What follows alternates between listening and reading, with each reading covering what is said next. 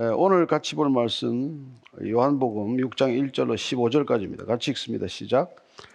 그 후에 예수께서 디베리아의 갈릴리 바다 건너편으로 가심에 큰 무리가 따르니 이는 병자들에게 행하시는 표적을 보았습니다.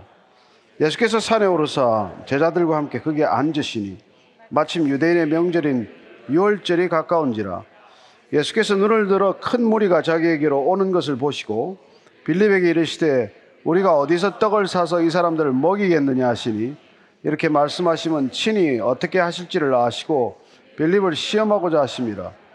빌립이 대답하되 각 사람으로 조금씩 받게 할지라도 200 데나리온의 떡이 부족하리이다. 제자 중 하나 곧 시몬 베드로의 형제 안드레가 예수께 여짜오되 여기 한 아이가 있어 보리떡 다섯 개와 물고기 두 마리를 가지고 있나이다. 그러나 그것이 이 많은 사람에게 얼마나 되겠사옵나이까?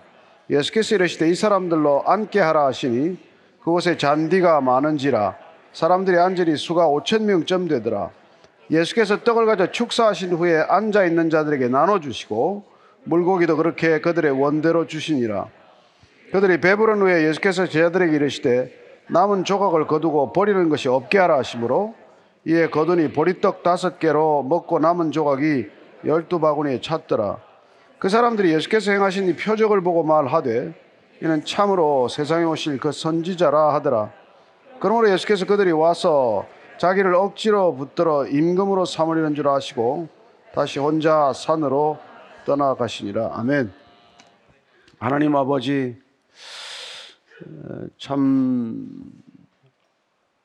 어, 불안하고 힘들수록 사람들은 어디로 가나 대다수 사람들은 어디를 바라보나 거기를 바라보고자 하고 거기를 따라가고자 합니다. 그러나 어, 주님께서 무리를 따라가지 않고 주님을 따르도록 우리를 부르시는 줄로 믿습니다.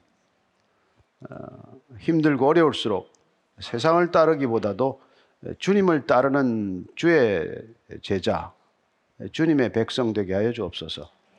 예수님 이름으로 기도합니다. 아멘. 에, 오병이어의 기적은 마테마가 누가 요한복음 사복음서에 다 함께 기록된 유일한 기적이에요.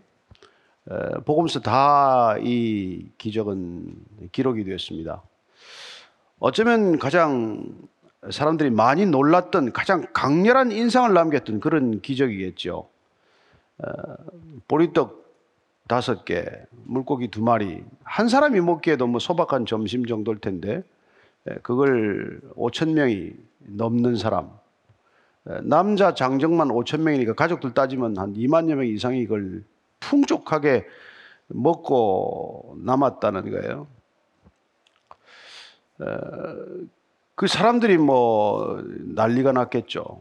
예수님이 어떤 기적을 베풀 때마다 사실은 동네가 들썩들썩 했을 거예요. 뭐 이것뿐이겠습니까? 38년 된 병자가 옆에 살아나기도 했고 또 12년 동안 혈루증을 앓던 여인이 또 금세 낫기도 했고 또 뭐 왕의 신하의 아들이 낳는 기적도 있었고 또 나인성 과부의 죽은 아들이 살아나기도 했고 또 회당장 야이로의 딸이 다 죽었다고 했는데도 또 살리기도 하고 그런 일이 일어날 때마다 얼마나 많은 사람들이 놀랬겠어요. 아 그리고 이 사람은 분명히 선지자가 맞다. 모세가 얘기했던 바로 그 선지자 언젠가 와서 이 나라 이 백성들을 다시 구원할 바로 그 메시아가 맞다. 그런 생각이 들었겠죠.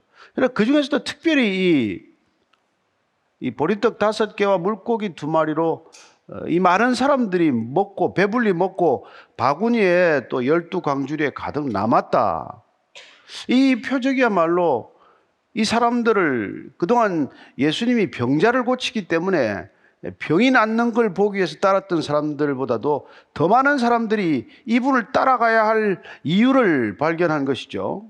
건강한 사람이야 뭐 예수님 병 낫게 하는 게 일종의 구경거리지 뭐 본인이 병이 직접 낫는 건 아니니까 밀착된 어떤 그런 생각이 없었겠지만 그러나 양식이 떨어졌을 때 양식이 항상 풍족하게 있을 수 있다.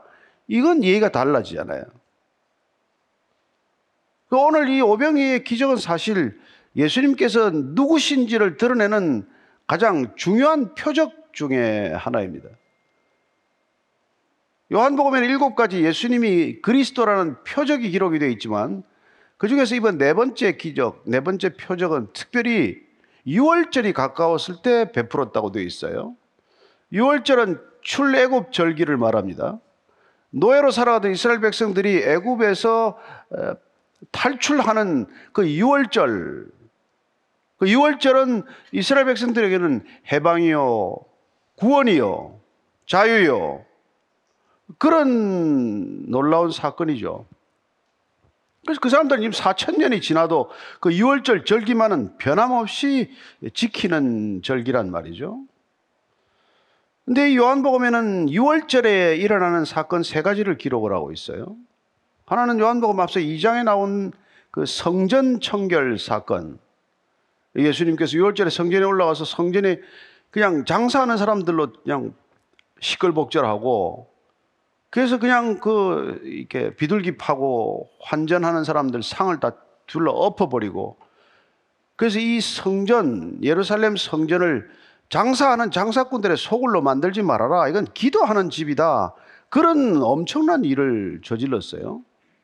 얼마나 사람들이 다 놀랐겠어요. 그 6월절에 왔던 모든 사람들이 그 광경을 보았을 테고, 본 사람들마다 한마디씩 다 했을 테고, 특별히 뭐 그 성전을 책임지는 성전을 관리하는 관리 책임자들인 이른바 대제사장, 제사장, 서기관, 바리새인, 율법학자 이런 사람들은 그냥 모골이 송연했거나 아니면 분노에 몸을 부들부들 떨었겠죠. 어떻게 저런 자가 다 있나? 어떻게 성전을 소란스럽게 하나?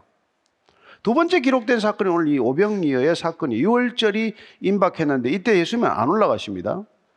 마지막에 요한복음 12장으로 가면 또 6월절 사건이 하나 기록이 되는데 그것은 호산나 호산나 백성들이 환영하는 예루살렘 입성 때 그냥 모든 백성들이 어, 우리를 구원하소서 그렇게 소리 소리 질렀던 바로 그 사건이 또 한 번 기록이 됩니다. 어쨌건 요한이 이 6월절과 관련된 사건을 기록할 때는 예수님께서 전하는 메시지나 일으키는 행동, 어떤 그런 이적들이 출애굽의 사건과 맥이 다 있다는 것을 알게 되고 특별히 이 6장 오병이의 사건은 광야에서 하나님께서 만나를 내리셔서 그 만나를 먹음으로 광야 40년 배고프지 않고 배불리 건넜던 그 사건과 연결되어 있다는 것을 알게 됩니다. 도대체 광야에서 어떻게 먹고 살겠어요? 그때는 200만이 넘는 백성들인데. 하나님께서 하늘로부터 비같이 만나를 내려주심으로 그 만나를 먹고 그 사람들은 생명을 유지했어요. 그리고 뭐 일주일 내 걷는 게 아니라 안식일 날은 쉬게 하심으로 안식일 날은 일을 하지 않는 날이라는 것을 인간은 안식할 줄 아는 존재라는 것. 아니, 안식해야만 하나님의 백성이 될 수 있다는 것을 가르치셨고, 그리고 나머지 엿새 동안 거두어 먹는 것도 부족함이 없게 만드셨다는 거예요. 그 오늘 그와 같이 이 백성들에게 부족함이 없게 먹이시는 하나님, 부족함이 없도록 오병이에 기적을 베푸시는 예수님, 이분은 둘이 아니라 하나라는 것이죠. 따라서 만나의 사건이건 오늘 오병이의 사건이건 궁극적으로 우리에게 질문하는 질문이 있어요. 먼저 빌립에게 물으셨죠. 어떻게 해야 어디서 어, 이 떡을 먹을 떡을 구해와야 하느냐? 빌립은 당연히 돈으로 계산을 했어요. 이건 어, 우리 근로자 한 사람이 한 8개월 임금 200데나리온이 있어야 문제가 해결됩니다. 예수님은 어떻게 해결할 것이 아니라 어디서부터 해결되어야 하느냐, 누구로부터 해결이 돼야 되느냐, 그 문제를 물으신단 말이에요. 우리는 어떻게 이 문제를 해결할 건가? 돈이 얼마나 있어야 되느냐? 조직이 어떻게 짜여져야 되느냐? 사람이 누가 참여해야 되느냐? 이게 우리가 문제를 풀어가는 방식, 문제를 해결하고자 하는 사고의 틀이지만은 예수님은 그렇지 않단 말이에요. 예수님은 문제 해결의 출발점이 어디냐를 묻는 거란 말이에요. 여러분들은 문제가 생기면 어디서부터 문제를 풀어가려고 하십니까? 전문가를 찾아가시려고 합니까? 아니면 돈을 먼저 확보하려고 하십니까? 오늘 예수님께서는 그 문제를 빌립에게 먼저 물었어요. 너 어디서 이 떡이 와야 된다고 생각하느냐? 우리로서는 해결책이 없습니다. 200데나리온이 어디 있습니까? 풀 재간이 없는 문제죠. 그러나 그때 베드로의 동생 안드레는 뭐라고 합니까? 아, 이 아이가 물고기 두 마리와 보리떡 다섯 개가 있는데 그러나 이게 무슨 큰 소용이 있겠습니까? 이게 얼마나 문제를 푸는데 도움이 되겠습니까? 그러나 예수님께서는 그 도움이 될 거라고 생각지 않는 그 자그마한 희생, 그 자그마한 헌신을 가지고 그 많은 사람들을 배불리 먹이셨다. 이게 우리가 오늘 얘기의 줄거리지만, 그러나 이 줄거리가 뜻하는 것은 우리가 어떤 문제를 가지고 이 세상을 살아가든 세상 사람들이 사고하는 방식대로 문제를 풀려고 해서는 안 된다는 것을 말씀해 주고 계신 것이죠. 우리가 하나님의 백성 믿음을 가지고 살아가는 믿음의 삶의 모든 출발점은 세상적 사고와 세상적 방식에 있는 것이 아니라 하나님이 우리에게 말씀하시고자 하고 가르쳐 주시고자 하고 인도하시고자 하는 그게 출발점이라는 거예요. 그게 저와 여러분들이 성경을 읽는 이유예요. 우리가 예배 드리는 이유입니다. 주일날 왜 우리가 이렇게 예배를 드려요? 앉아서 다 뭘 하겠다는 겁니까? 세상 살아가는 방식대로 살기 위해서 여기 앉아 있는 게 아니잖아요. 세상 살아가는 방식이 우리가 좋아 보여서 여기 있는 게 아니란 말이에요. 우리는 하나님이 우리에게 가르치시고자 하는 것, 하나님이 우리에게 인도해 가시고자 하는 곳을 바라보기 위해서 함께 바라볼 그 지점을 우리는 그리워하는 것이고, 그리고 그것으로 이르기 위해서 우리는 뭐가 필요한지를 우리는 또한 배우고자 하는 것이고, 이 땅에 중요하다고 생각하는 것들 가운데 뭐가 진실로 중요한 것이며, 정말 하나님께서 우리에게 진정으로 주시고자 하는 가장 중요한 것은 뭐인지를 우리가 알고자 하는 것이란 말이죠. 그래서 이 먹는 문제를 해결하는 것의 궁극적인 것은 먹고 마시는 게 중요하지만 그게 전부라는 것을 얘기하는 건 아니잖아요. 예수님께서 공생을 시작하실 때 제일 먼저 이 문제부터 해결하고 시작하셨어요. 그래서 우리 잘 아는 대로 그분께서는 40일간 금식하셨습니다.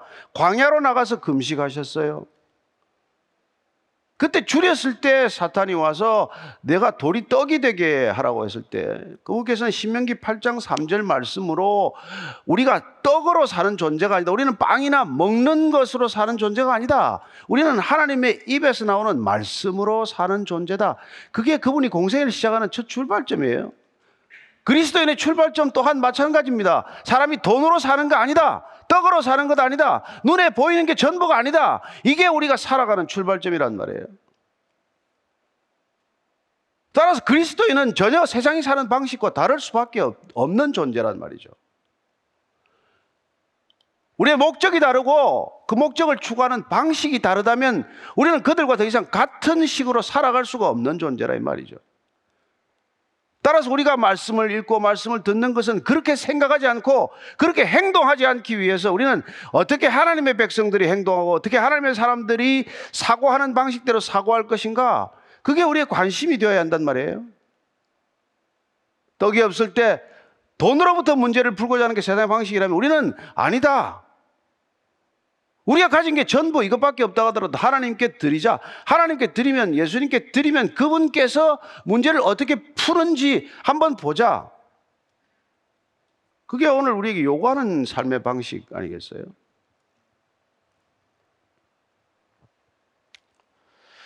어쩌면 오늘 뭐 우리 온사랑 합창단 뭐 정말 인생에 지극히 작은 걸 주님께 드렸을 거예요.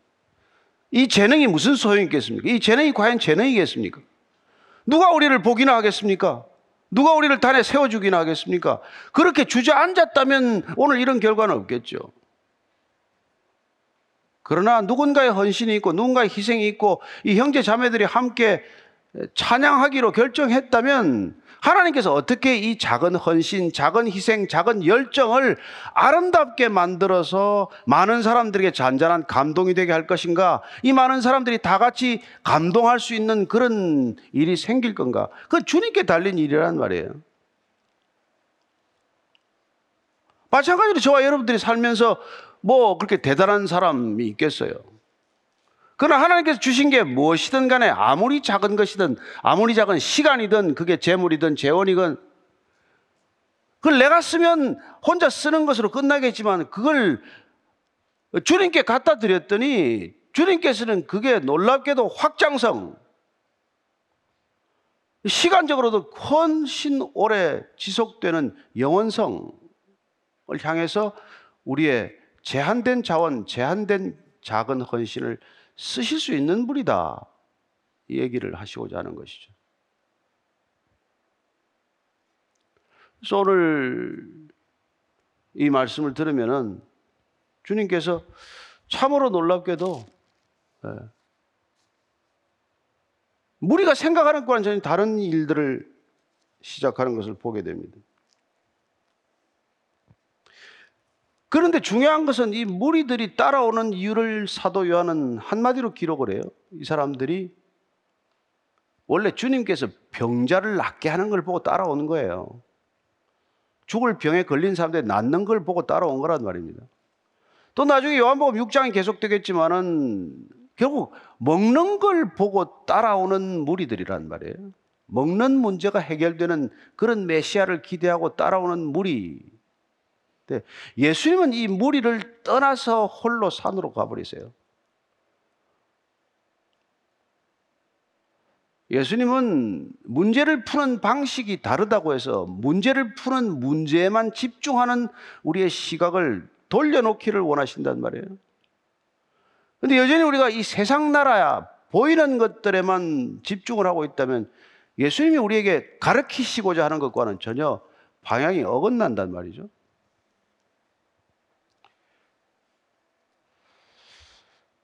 그래서 무리를 조심하라. 어쩌면 이게 또한 오늘 우리가 이 본문 말씀 가운데 배우게 되는 중요한 메시지라는 것이죠. 아, 거기 가면 예수님께서 다 먹이신대더라. 거기 가면 예수님이 병자를 고쳐주신대더라. 하는 정보를 가지고 우리가 몰려들기 시작을 하면 예수님께서는 떠나버리세요. 그게 목적이 아니기 때문에. 그분의 목적은 복음을 전하는 거예요. 그분의 목적은 하나님 나라가 전파되는 겁니다. 그분의 목적은 우리가 회개하는 거예요. 돌이켜서 하나님 나라의 백성이 되는 게 목적이란 말이에요. 우리 문제 해결이 목적이 아니란 말이에요. 그건 있을 수 있지만 그것 때문에 그분을 우리가 찾는 건 아니라는 것입니다. 그래서 이 무리가 판단하는 것과 예수님이 판단하는 기준을 잘 살펴야 돼요. 성경은 그 무리를 따르는 삶을 경계하십니다. 예수님은 무리가 따라오는 것을 뭐 배척하지는 않지만 불쌍히 여기는 분이에요. 우리는 사람이 많이 모이면 다 좋아해요. 뭐, 뭐, 뭐, 스포츠 경기라도 사람이 많이 모일수록 좋아하고, 무슨 콘서트를 해도 사람이 많이 모이면 좋아하고, 뭘 뭐 가게를 해도 사람이 많이 오면 좋아하고, 심지어 무슨 교회를 해도 사람이 많이 오면 좋아하지만 예수님은 그렇지 않아요. 예수님은 우리에 있는 아흔아홉 마리 양을 두고 집 나간 우리 밖을 나간 한 마리 양을 더 안타깝게 여기시는 분이고 그 한 사람을 더 소중하게 여기시는 분이라는 것입니다. 따라서 우리 생각은 이 무리로부터 한 영혼으로 관심이 바뀌어야 된단 말이에요. 다수로부터 어쩌면 박해받는 소수, 늘 다수가 옳다고 생각하는 다수결의 원리가 아니라 때로는 다수들은 그냥 바보의 숫자만 많이 있을 뿐이다. 라는 걸 우리가 점점 깨닫게 된다면 사람들이 많이 모였다고 거기 지혜가 있는 건 아니란 말이에요. 여러분, 모든 사람들이 살아가는 방식이 답이 아니란 말이에요. 민수기 14장에는 여러분 열두 정탐꾼이 가나안 정탐을 갔어요. 가데스 바니아에서 12명 지파 대표를 보냈습니다. 돌아와서 뭐라 그랬어요? 10명은 그 땅에 가면 우린 다 죽는다. 그런 보도를, 보고를 하지 않습니까? 민수기 14장 36절에 38절까지 한번 읽을까요? 시작. 모세의 보냄을 받고 땅을 정탐하고 돌아와서 그 땅을 악평하여 온 회중이 모세를 원망하게 한 사람 곧 그 땅에 대하여 악평한 자들은 여호와 앞에서 재앙으로 죽었고 그 땅을 정탐하러 갔던 사람들 중에서 오직 눈의 아들 여호수아와 여분네 아들 갈렙은 생존하니라 열 명은 다 죽었어요 열 명의 보고를 믿었던 절대 다수 모든 사람들도 다 죽었단 말이에요 다수를 따라간 무리를 따라간 사람들 다 죽었다는 거예요 네. 그래서 우리가 중요한 것은 그 죽을 운명에 무리를 따라가는 게 아니에요. 16장 민수기 16장으로 가면은 뭐 다단 온 뭐 이런 이런 사람들이 또 고라 이런 사람들이 또 모세를 반역을 해요. 거기 또 사람들이 몰려듭니다. 합리적이에요. 왜 광야까지 나와서 우리 이렇게 죽게 만드나? 왜 이렇게 사람들이 자꾸 죽어가나? 모세 당신 때문에 이런 일이 일어났다고 비난하는 무리가 또 왕창 늘어났어요. 그때 연병으로 죽은 사람이 14,700명이라고 기록되어 있습니다. 여러분 다수를 따라가는 게 그게 옳은 길이 아니란 말이에요. 그래서 예수님께서는 지금 사람들이 많이 따라오는 걸 좋아하지 않아요. 특별히 진리를 따라오는 게 아니고 어? 하나님 나라의 목적을 위해서 따라오는 게 아니고 자기 개인의 목적을 위해서 자기 개인의 삶의 충족만을 위해서 따라오는 건 예수님께서 떠나버리셔서 혼자 산으로 가셨다고 오늘 이 얘기는 매듭을 짓고 있습니다. 따라서 오늘 이 얘기의 초점은 오병이어 그 자체에 있는 게 아니란 말이에요. 그런 것들을 보고 무리지어 따르는 삶과 아니 단 한 분이라도 믿음을 따라가는 삶과 우리는 어떤 삶을 따라갈 것인가? 오늘날에 이런 기적이 없겠죠. 그러나 여전히 우리는 기적을 따라가고자 하는 그런 욕망을 가지고 있어요. 뭐 하면은 단번에 잘 되는 거 없나? 기적처럼 잘 되는 일이 없나? 예. 그래서 그냥 그냥 뭐, 뭐, 뭐 투자를 해도 기적 같은 그런 열매가 있다면 그냥 사람들이 혹해서 얼마나 많은 사람들이 그게 속습니까? 속습니까? 오죽하면은 여러분 어리석은 사람들에게 그렇게 하면 속지 않는다는 것을 가르치고 설명하는 것보다도 영리한 사람을 속이는 게 훨씬 쉽다고 그러겠어요. 사람을 속이는 게 훨씬 쉽다는 겁니다. 속지 않도록 가르치는 게 훨씬 어렵다고 그래요. 그러나 성경은 우리가 속지 않는 걸 가르치는 거란 말이에요. 무리를 따라가지 않도록 가르치는 거란 말이죠. 누가 자기 가진 걸 내놓으라고 그러겠어요? 혼자 먹고 살라고 그러죠. 그러나 혼자 먹을 수 있는 걸 내놓는 것도 무리를 따라가지 않았기 때문에 나온 일 아니겠어요? 예수님이 이 무리를 떠나서 어디로 갔을까요? 무리를 떠나서. 마가복음 6장 46절입니다. 시작. 무리를 작별하신 후에 기도하러 산으로 가시니라.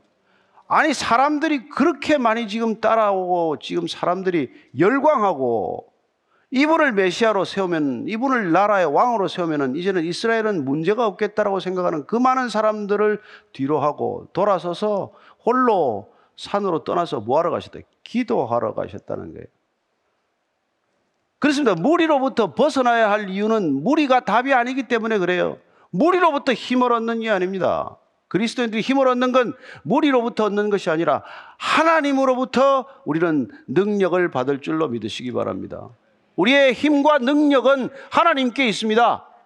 하나님께 구하십시오. 우리는 세상의 지혜가 있다고 믿지 않습니다. 세상에 정보는 있겠죠. 수많은 정보가 있을 것입니다. 그러나 정보가 꼭 지혜라고는 믿지 마십시오. 수많은 사람들이 가는 곳에 지혜가 있다고 믿지 않게 되기를 바랍니다. 그게 예수님께서 산상순의 마지막 결론이에요. 산상순의 마지막 결론은 우리 잘 아는 대로 좁은 문 얘기 아닙니까?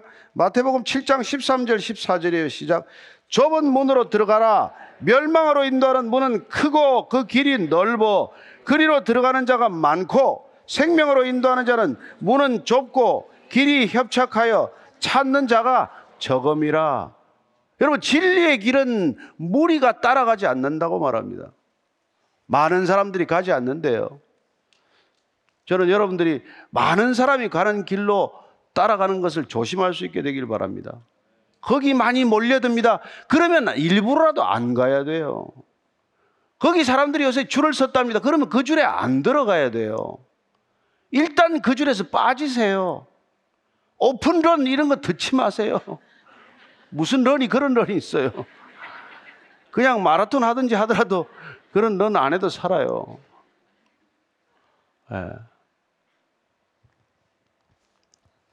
주님께서는 정말 놀랍게도 그분 한 분 따라가면은 부족함이 없다고 말씀하십니다. 그걸 믿으십시오. 먼저 하나님의 나라와 그 일을 구하면 그리하면 내가 필요한 모든 것을 내게 더할 것이다 약속하셨습니다. 우리를 사치스럽게는 안 할 거예요. 우리를 호화스럽게 만들지는 않을 것입니다. 그러나 반드시 필요한 것을 제하지는 않으실 것입니다. 그분은 우리가 필요와 욕망을 구분하시기를 원하십니다. 그분은 우리가 욕망하는 것들이 아니라 반드시 필요한 것을 주시고자 합니다. 여러분 반드시 필요한 게 뭐예요?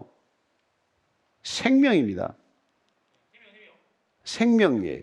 그래서 그분께서는 나는 생명의 떡이다라고 말씀하신 것이죠.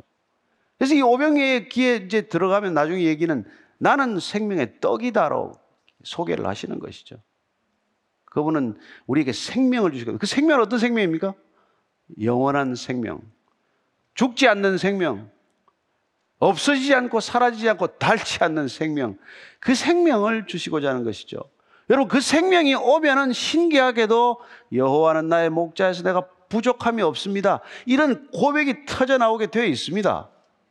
당장 마실 물이 없어도 당장 마실 양식이 없어도 물이 없어 가람이 아니요 양식이 없어 주림이 아니요 하나님의 말씀을 듣지 못한 기갈이라는 것을 우리가 알게 됩니다. 이 시대가 물이 없고 밥이 없어서 지금 허기진 게 아니잖아요.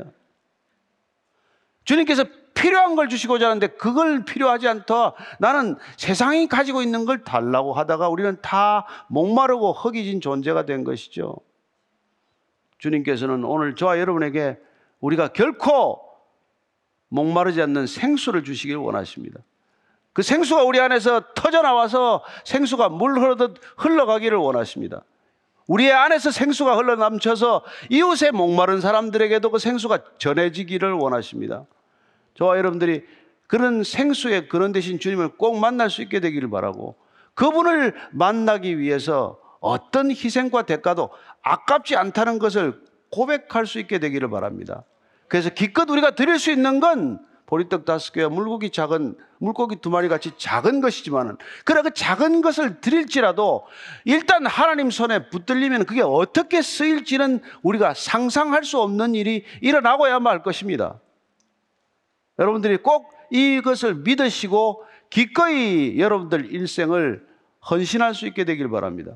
여러분들이 하는 어떤 직업, 어떤 일에서도 하나님을 위한 일이 되게 하는 것이야말로 오병이어를 일으키는 바로 그 기적의 현장이 되는 것이죠.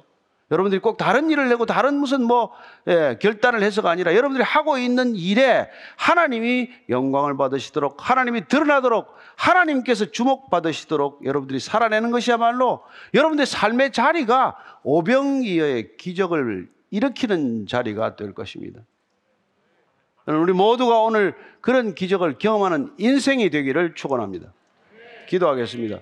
하나님 아버지 오늘 우리 온사랑 합창단이 찬양한 것처럼 우리가 능력을 구하기 전에 먼저 겸손을 구하게 하시고 그리고 무슨 일이든 감사하게 하여 주옵소서.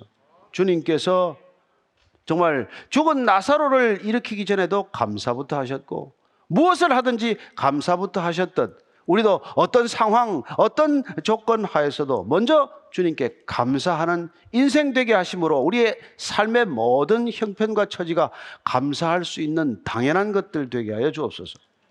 주님 감사합니다. 오늘도 이 예배 자리에서 세상과 다른 삶을 살 수 있도록 허락하신 분이 주님이심을 감사하며 예수님 이름으로 기도합니다. 아멘.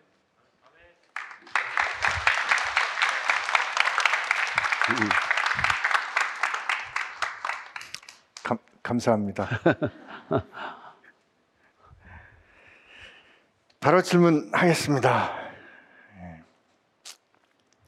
저는 병이 다 낫는 것보다는 병이 안 나아도 말씀을 묵상하면서 하나님과 동행하는 삶이 능력이라고 생각했습니다. 그런데 친구는 기적이 없고 방언이나 놀라운 능력이 없는 삶은 기독교가 아니라고 말합니다. 그 말을 들으니 제가 너무 능력이 없이 그저 말씀만 읽고 혼자 기쁨으로 사는 것이 아닌지 혹시 혼자 착각하며 능력 없는 삶을 사는 것은 아닌지 하는 생각이 들었습니다. 능력 있는 삶이란 어떤 삶일까요? 그래서 우리가 뭐 이게 성경이 말하는 능력이라는 것은 하나님과 함께 하는 능력이고 음흠. 우리가 기뻐할 수 없는 걸 기뻐하고 감사할 수 없는 걸 감사하는 능력이 가장 큰 능력이라고 가르쳐 주고 있는 것이죠.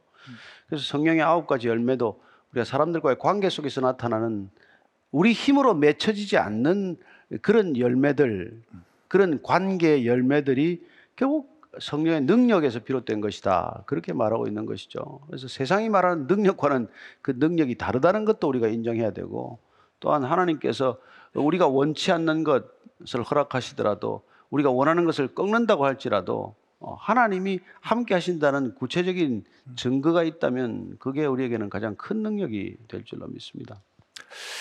그러고 보니까 그 왜 다니엘의 세 친구가 네. 풀물불에 던져지기 전에 예. 하나, 그렇죠. 하나 님이 우리를 구하실 거지만 네. 혹시 그리 아니하실지라도 그 오늘 뭐 이분들 감사송도 예. 그런 얘기 아니에요? 예, 네. 뭐 그러나 그래서, 그럴, 네. 그럼에도 불구하고 뭐 그럴지라도 네. 그런 얘기가 계속되는 게 그게 진정한 감사죠. 감사죠. 어떤 형편과 상황에서도 감사할 수 있는 아, 그게 진짜 예, 능력. 그러면 그 뭐 사탄도 뭐 어쩌지 못한다는 거 아닙니까? 음. 항상 감사하는 사람은 어떻게 해볼 도리가 없다. 아, 그렇게 얘기하는 것이죠. 예. 아, 자기를 부인하며 살아갈 때 뱀처럼 지혜롭게 살아가는 게 어떻게 적용이 되는 건지 궁금합니다. 이런 질문입니다. 뱀처럼 지오라라는 게 뭐 얼른 이해가 안 될지 모르죠. 뭐 에덴 동산에서 인간을 유혹한 게 또 뱀이고 네. 뱀이 좋은 이미지로 쓰이지 않으니까. 에, 그러나 우리가 뱀처럼 지혜롭다고 할 때 우선 첫 번째 생각할 것은 에,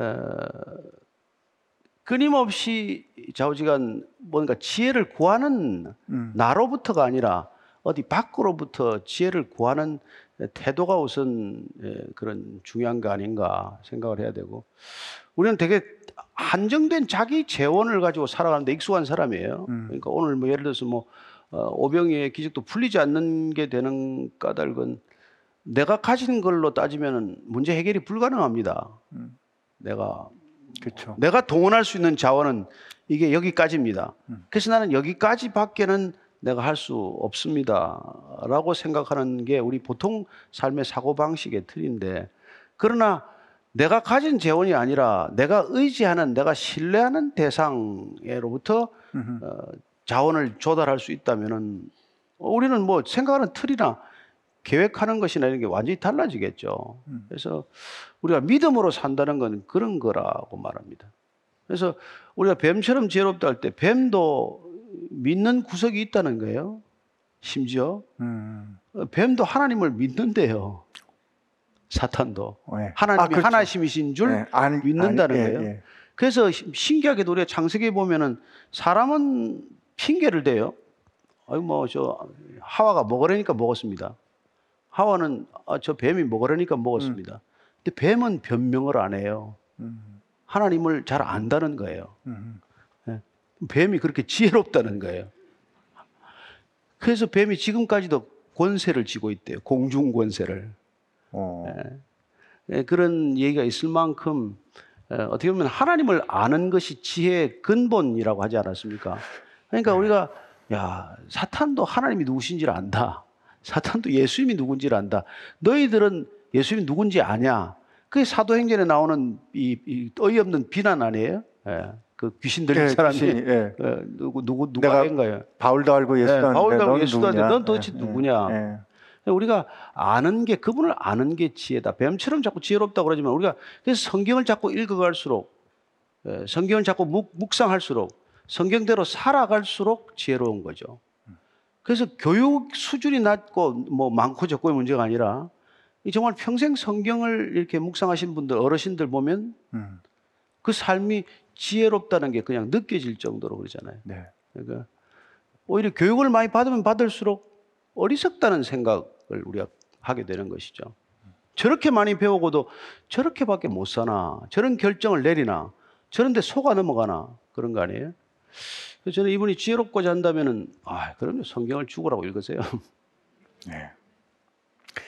그 한편 그 뱀처럼 지혜로우라는 그 예수님의 말씀은 그 제자들 파송하실 때 그리고 또 이게 동전의 뒷면처럼 너희 또 비둘기처럼 순결하라는 음. 그 말씀 같이 가는 거예요. 같이 가는 우리가 하나님 앞에 우리의 동기는 순전하지만 우리의 행하는 일은 참 지혜롭게 행하는 것을 구할 수 있는 그런 두 가지 약속을 어, 한 현실에 주신 거라 그렇게 믿습니다.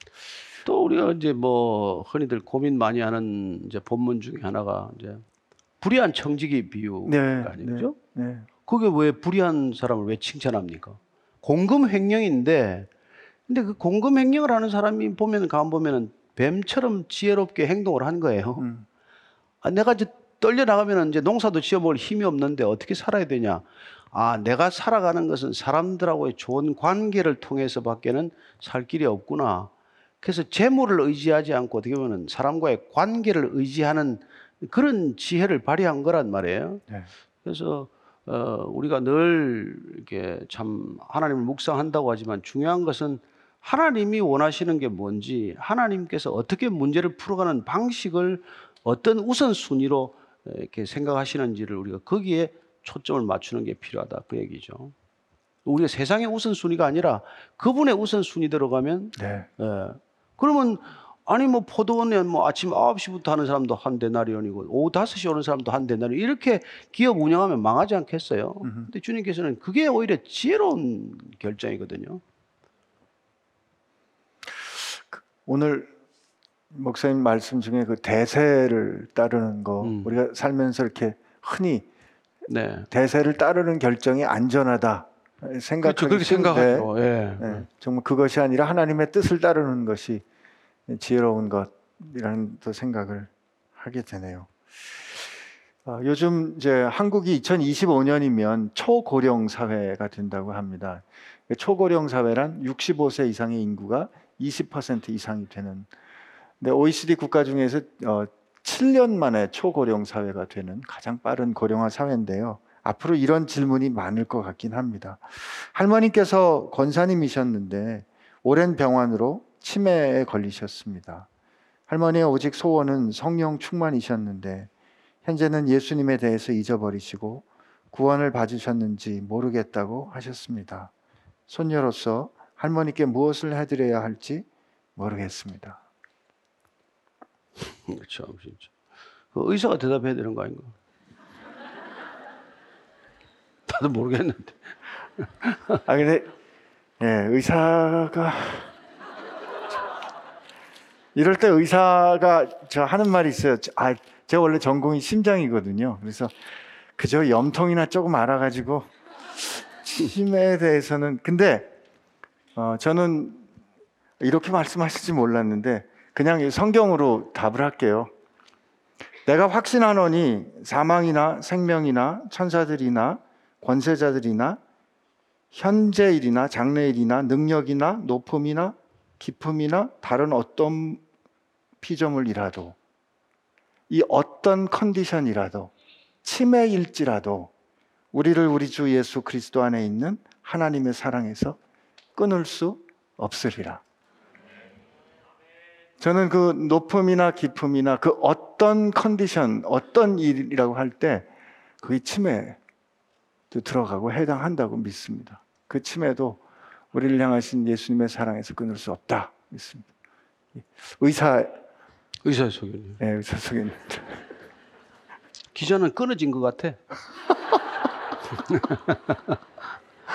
어떻게 하겠어요? 그래도 그 지금 너무나 고통받는 사람이 많잖아요. 네, 네. 우리 뭐 교회도 많고 주변에도 많은데 그냥 같이 고통을 겪어내는 거죠. 음. 같이 고통스러움을 겪는 거예요. 예, 뭐 어떡 하겠어요. 근데 이제 믿음은 우리가 아 여러분 진짜 충격적인 것이 대한민국을 대표하는 그런 신앙인이었지만 이분이 치매 걸리셔가지고 평생 설교하시고 평생 훌륭한 에, 목회를 하셨지만 잊어버린 것이죠. 그분은 어, 그럼 천국 못 갔을까요? 아니요. 나중에는 뭐 말도 못하고 다 잃어, 잃어 버렸지만 저는 하나님께서 불쌍히 여기셔서 끝까지 잘 받아주셨다고 믿습니다. 아멘. 믿음이란 말이에요. 예, 믿음이에요. 예, 근데 그 마지막 시간까지 가족들이 돌보고 또 사랑하는 후배들이 또 찾아가고 하는 거 그건 또 필요한 일이란 말이에요. 예. 우리가 할 도리는 해야 되는 거고 예, 그 일들을 통해서 하나님께서 또 긍휼을 베풀어 주시도록 계속 기도해야 되는 것이고. 아, 목사님, 어, 저는 성실하게 살려고 살려고 매일 노력하고 있는데요. 사실 그것은 모두 제 욕심을 위해 사는 삶입니다. 그런데 말씀대로 제 욕심을 내려놓으면 동기부여가 되지 않아서 게을러질 것 같아요. 무엇이 옳을까요? 저는 이분이 조금 더 이렇게 기쁘게 살았으면 좋겠어요. 음. 예, 이렇게 열심히 하는 것보다서 또 이렇게 기쁘게 하는 걸 못 당한단 말이에요. 그래서 무슨 일을 내가 열심히 하려고 하는 건 동기가 순수하지 못해도 열심을 낼 수는 있어요. 그러나 진정한 기쁨은 바른 관계에서 비롯되는 거기 때문에 네. 우리가 하나님과의 바른 관계를 가지고 있으면 주체할 수 없는 기쁨이 있단 말이에요. 사라지지 않는 기쁨, 그리고 빼앗기지 않는 기쁨이 있단 말이에요. 기쁨으로 일을 하면은 저는 그냥 뭐 열심히 하는 것보다도 더 성과도 좋을 거라고 생각이 되고 음. 또그 기쁨으로 감당하는 일들은 열매도 더 크다고 저는 생각을 해요. 덜 지치는 거죠. 예. 열심은 자꾸 제가 하다가 번아웃 될 수 있지만 음. 그런 진정한 기쁨은 예, 번아웃 되지 않는 저는 기쁨이라고 믿습니다. 아멘. 아, 요 시즌이 그래서 그런 것 같아요. 내일 졸업하는데 어떤 기준으로 직업을 구해야 할까요? 여기가 직업 상담소가 아니라는 걸 말씀해 주죠. 그것도 기쁜 일이면 되는 거죠. 근데 저는 우리는 뭐 천직이다 이런 표현 쓰지 않아요, 그죠? 예, 예, 홀링이다, 예, 뭐 예. 보케이션이다 이런 걸 쓰는데 저는 하나님께서 우리에게 주신 이렇게 은사가 있잖아요, 탤런트가 있단 예, 말이에요. 예. 그러면 그 탤런트가 발현되는 것, 탤런트가 이렇게 쓰임 받을 때 기쁨이 있단 말이에요. 예, 없는 거는 하면 기쁘지 않잖아요. 있는 걸 쓰면 기뻐요. 두 번째는 하나님 주신 은사는 쓰면 쓸수록 개발이 돼요. 개발이 돼. 예, 쇠퇴하는 게 아니라 음. 예, 점점 더 좋아지는 거죠. 예, 그리고 많은 사람들에게 유익이 돼요. 네. 뭐 예를 들어서 내가 소매치기 기술이 날로 발전하면 남의 지갑을 자꾸 터는 것밖에 안 되잖아요. 예, 그렇게 그 기술이 발전하면 안 되고 내가 하는 일들이 점점 좋아짐으로써 내 옆에 사람들에게 잔잔한 기쁨이 되고 유익이 되는 것 예, 그런 일들을 하고 살아야 되는 것이죠. 그래서 뭐 그런 일들이 에, 무슨 일인지는 이것저것 좀 해볼 필요는 있어요. 뭐딱 잡았는데 그게 천직이더라. 그러면 어찌 좋겠습니까만은 음. 해보다가 좀 안 맞으면 또 바꿔보기도 하고 우리가 어릴 때 직업을 많이 바꾸지 않았습니까? 되게 대통령에서 시작해가지고 음, 뭐 장관으로 갔다가 조금씩 이렇게 현실적이 되잖아요. 예. 네. 바로 염통을 다뤘습니까? 아. 대, 답해야 되는. 아, 전 정신과 하려고 의과대학에 들어갔다가요. 에, 제가 정신에 문제가 많은 것 같아서 중간에 바꿨습니다. 어, 도저히 스트레스를 감당을 못할 것 같고요. 염통이 너무 신기했어요. 이게 하- 일, 이게 1분에 이게 60번 맞나? 근데 1분에 60에서 한 100번 정도 뛰는데 이게 한 엄마 수정된 이후로 한 16주, 20주 정도가 되면 이게 뛰기 시작하거든요. 태안에서부터 그리고 우리 죽을 때까지 주님 앞에서는 어, 육신의 생명을 가진 그때까지 한 번도 쉬지 않습니다. 한 그건 알아요. 다 쉬면 시- 예. 그걸 쉬면 심장마비라 그래요. 그 의대 가서 배우는 게 아니에요. 그건 그냥 아는 것이. 아니 근데 너무 당연하게 생각하는 것 같아가지고 아이 참 나 정말 좀그 그러면 제가 한 조금만 더 설명드릴게요. 근데 한 번 이렇게 한 번 뛸 때마다 평균 한 100cc 정도 피를 짜거든요.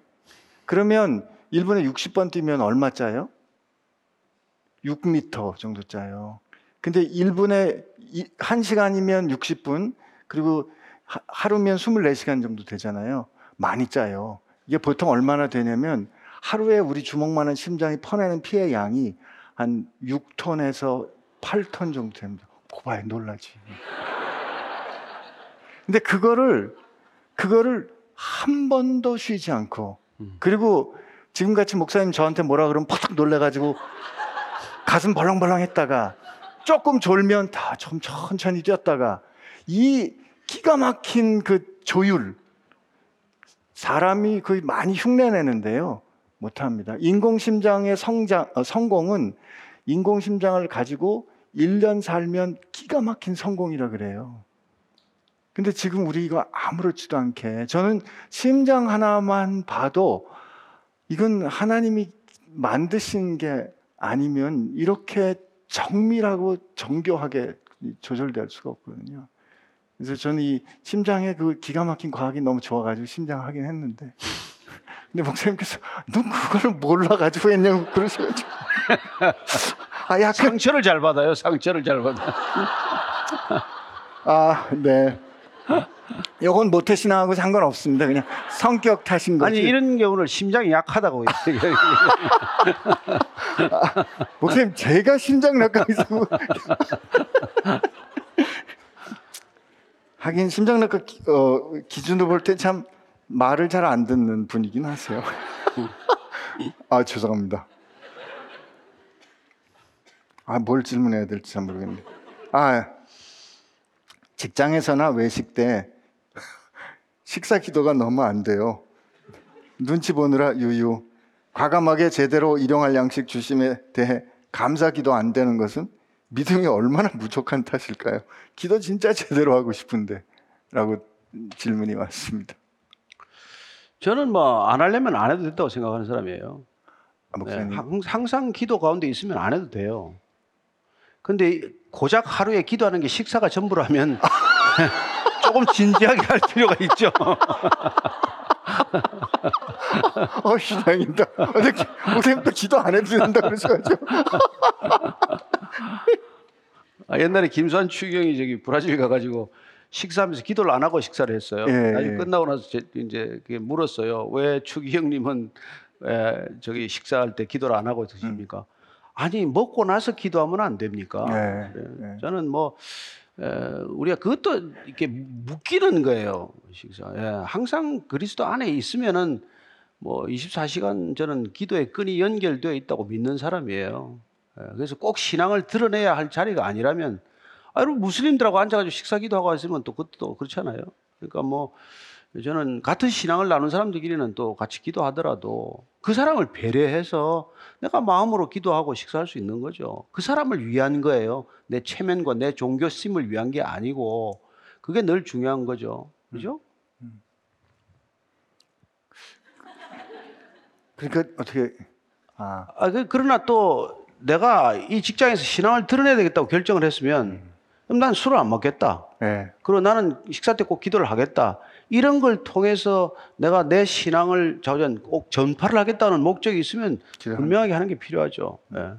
오히려 뭐 하는 게 그럼 어느 날 이- 이분의 신앙에 대해서는 다 접어두고 들어간다. 아 저분 저분 분명한 사람이다. 음. 그렇게 얘기하는 건데. 그 괜히 이제 저- 왔다 갔다 하는 게 이제 문제가 되는 거죠. 어느 날은 싹 했다가 어느 날은 안 왔다가 이지 마시고 정하긴 정하는데 그 정하는 것도 정말 주님을 위해서 내가 주님을 이 시간에서 드러내겠다. 네. 아니면은 내가 뭐 이 사람을 전도하는 게 목적이다. 이럴 때 어떤 건 의도를 가지고 하는 게 좋겠다고 생각을 하죠. 네. 그 괜히 이렇게 숟가락 떨어뜨리고 이렇게 거기서 그렇게 하지 마시고. 네. 그 제가 우즈벡에서 우리 언어 선생님 전도를 하고 싶은데 어떻게 하면 좋을까 그러다가 언어 선생님이 이렇게 먹는 걸 좋아하세요. 그러면 이제 전 공부하기는 싫어하고 그러면 이제 아내한테 라면 좀 끓여달라 그러면 이제 라면 끓여서 갖고 오면 식사기도 하자고 그럽니다. 그때 아주 정중하게 초청했어요. 그때 이제 어떻게 하냐면 이렇게 좋은 선생님 보내주셔서 감사한데 저 선생님하고 형제 돼서 영원토록 같이 살고 싶습니다. 네, 그리고 이제 밥 먹는 기도했을 때 나중에 선생님이 신앙을 고백하고 뭐라고 그러냐면 너 진짜 야 같다.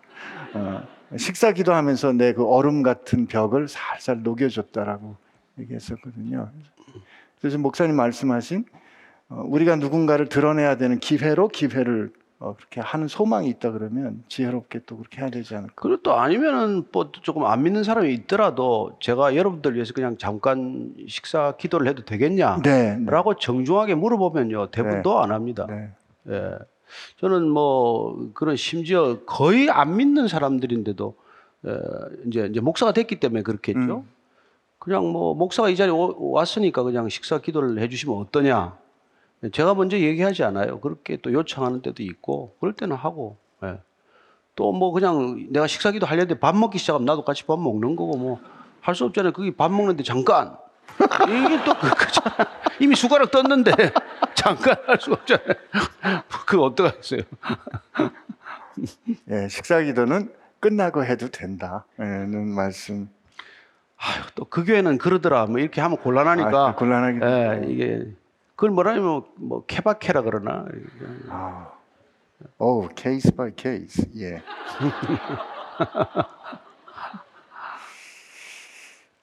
저는 우리가 율법주의에 빠지지 말자 그 얘기예요. 예. 율법. 우리가 모르는 사이에 우리도 바리새인이 되어 있을 수 있잖아요.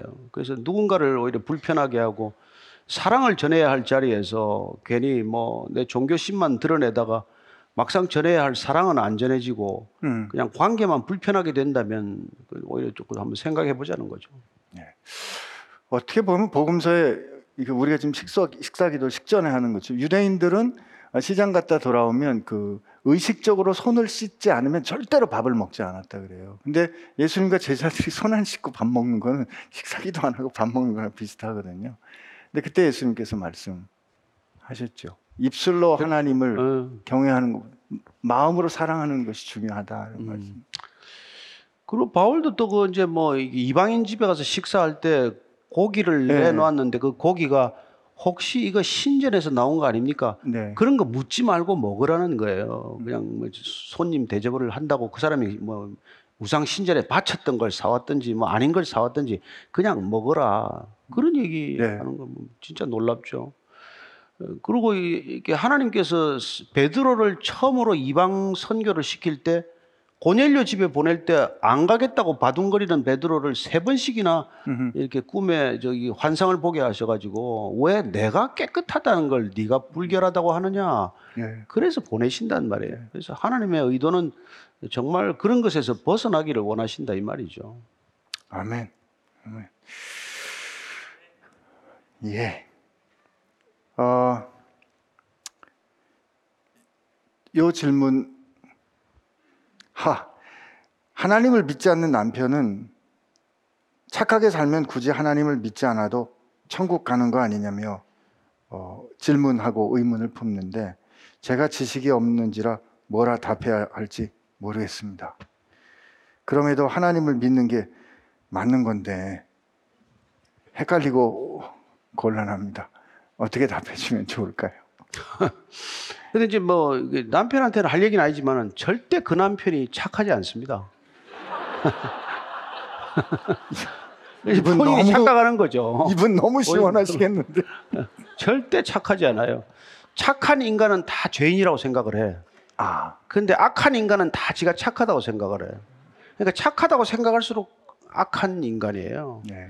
그러니까 예수님께서 제일 악하게 본 사람들은 본인들이 가장 착하다고 생각하는 바리새인들, 종교인들, 제사장들 이런 사람들이 제일 악하다고 본 거란 말이에요.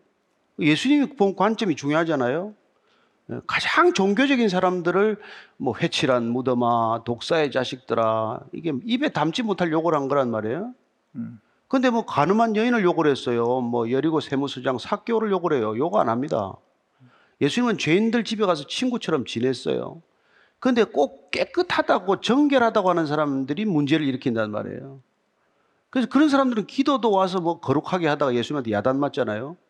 그래 여러분 누가 깨끗하고 누가 불결한지 모른단 말이에요. 근데 이게 이제 착하다고 생각하는 사람이 두 종류예요. 도덕적으로 자기가 윤리적 기준이 높다고 생각하는 그런 도덕론자 이런 사람들이 되게 착하다고 착각하고 사는 것이고 두 번째는 종교인들이 하나님을 믿는 이유로 자기들이 착하다고 생각을 한단 말이에요. 근데 예수님은 둘 다 나쁘기는 마찬가지라는 거예요. 예. 그러니까 뭐 참 안 된 얘기지만 저 남편 저거 지가 착한 저가도 저건 나쁜 악인인데 하고 생각하면 이분도 또 문제가 있는 것이고 네. 우리가 다 문제가 있는 거예요. 그냥 그냥 사랑하기를 결단해야 돼요. 예, 사랑하기를 결단한다는 건 나보다 당신이 중요하다는 태도를 말해요. 근데 이게 종교심을 가지면 저 인간이 나보다도 잘한다는 생각이 안 들어요. 음흠. 벌써 모태 신앙인이 날 볼 때 그러잖아요. 아예 아예 아예. 왜 그러세요?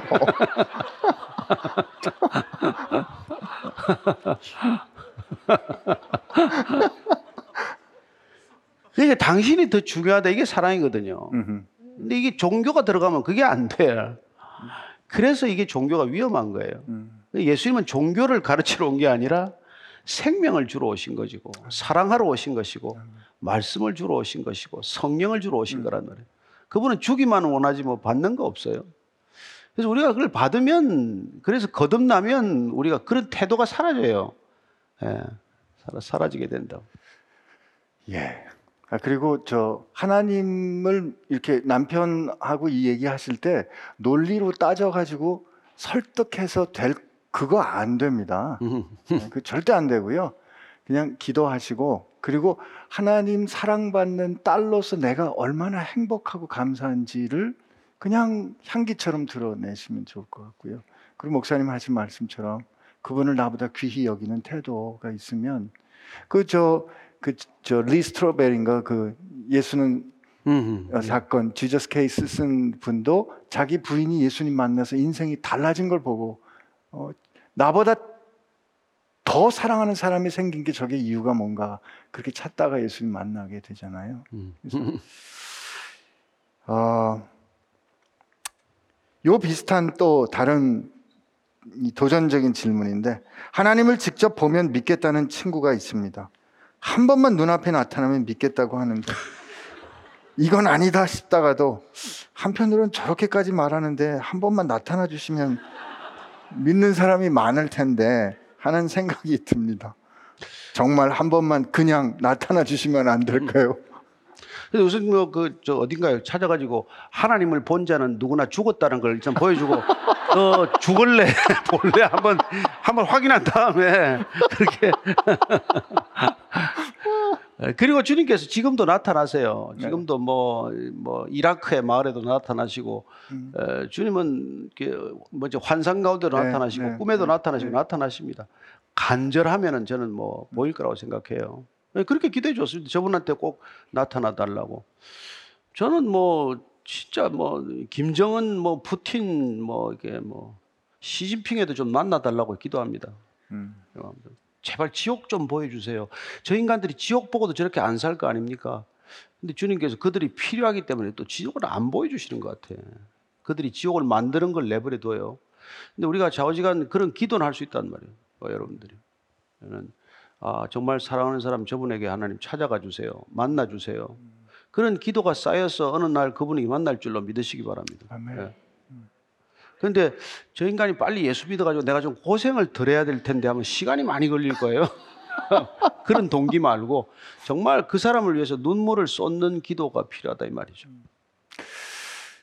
역시 주님을 전하는 것은 사랑으로. 예, 가능한 일이군요. 예, 오늘 어, 질문 여기까지 예, 드리도록 하겠습니다.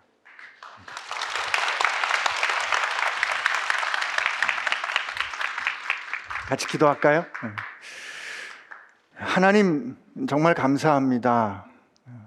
오늘 우리 인생이 어, 대세를 따른다고 보장되는 것이 아니라 홀로 하나님 앞에 서야 하는 시간이 필요하다는 것 가르쳐 주셔서 감사합니다.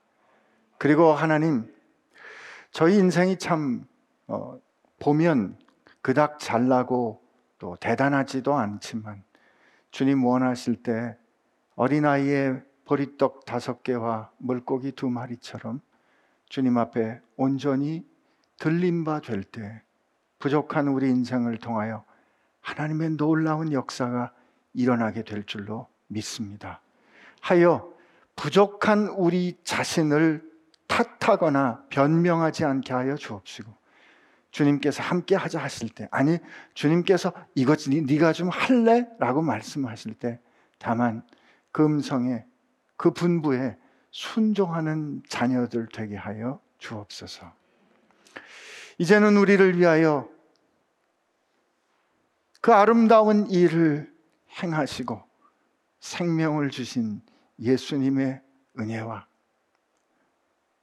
우리 한 사람 한 사람을 세상에 기초가 놓기 전부터 아시고 사랑하셔서 이끌어 가시는 하나님 아버지의 사랑하심과 우리를 천하보다 귀히 여기셔서 우리 한 사람 한 사람이 다 하나님의 자녀된 것을 증언하시고 그리고 주님 손에 오병이어처럼 사용되도록 힘주시고 역사하시는 성령님의 인도하심이 이 시간 주 앞에 머물러 주의 뜻대로 살기로 다시 한번 결심하는 사랑하는 교회 가운데 함께 하시기를 주의 이름으로 축원하옵나이다.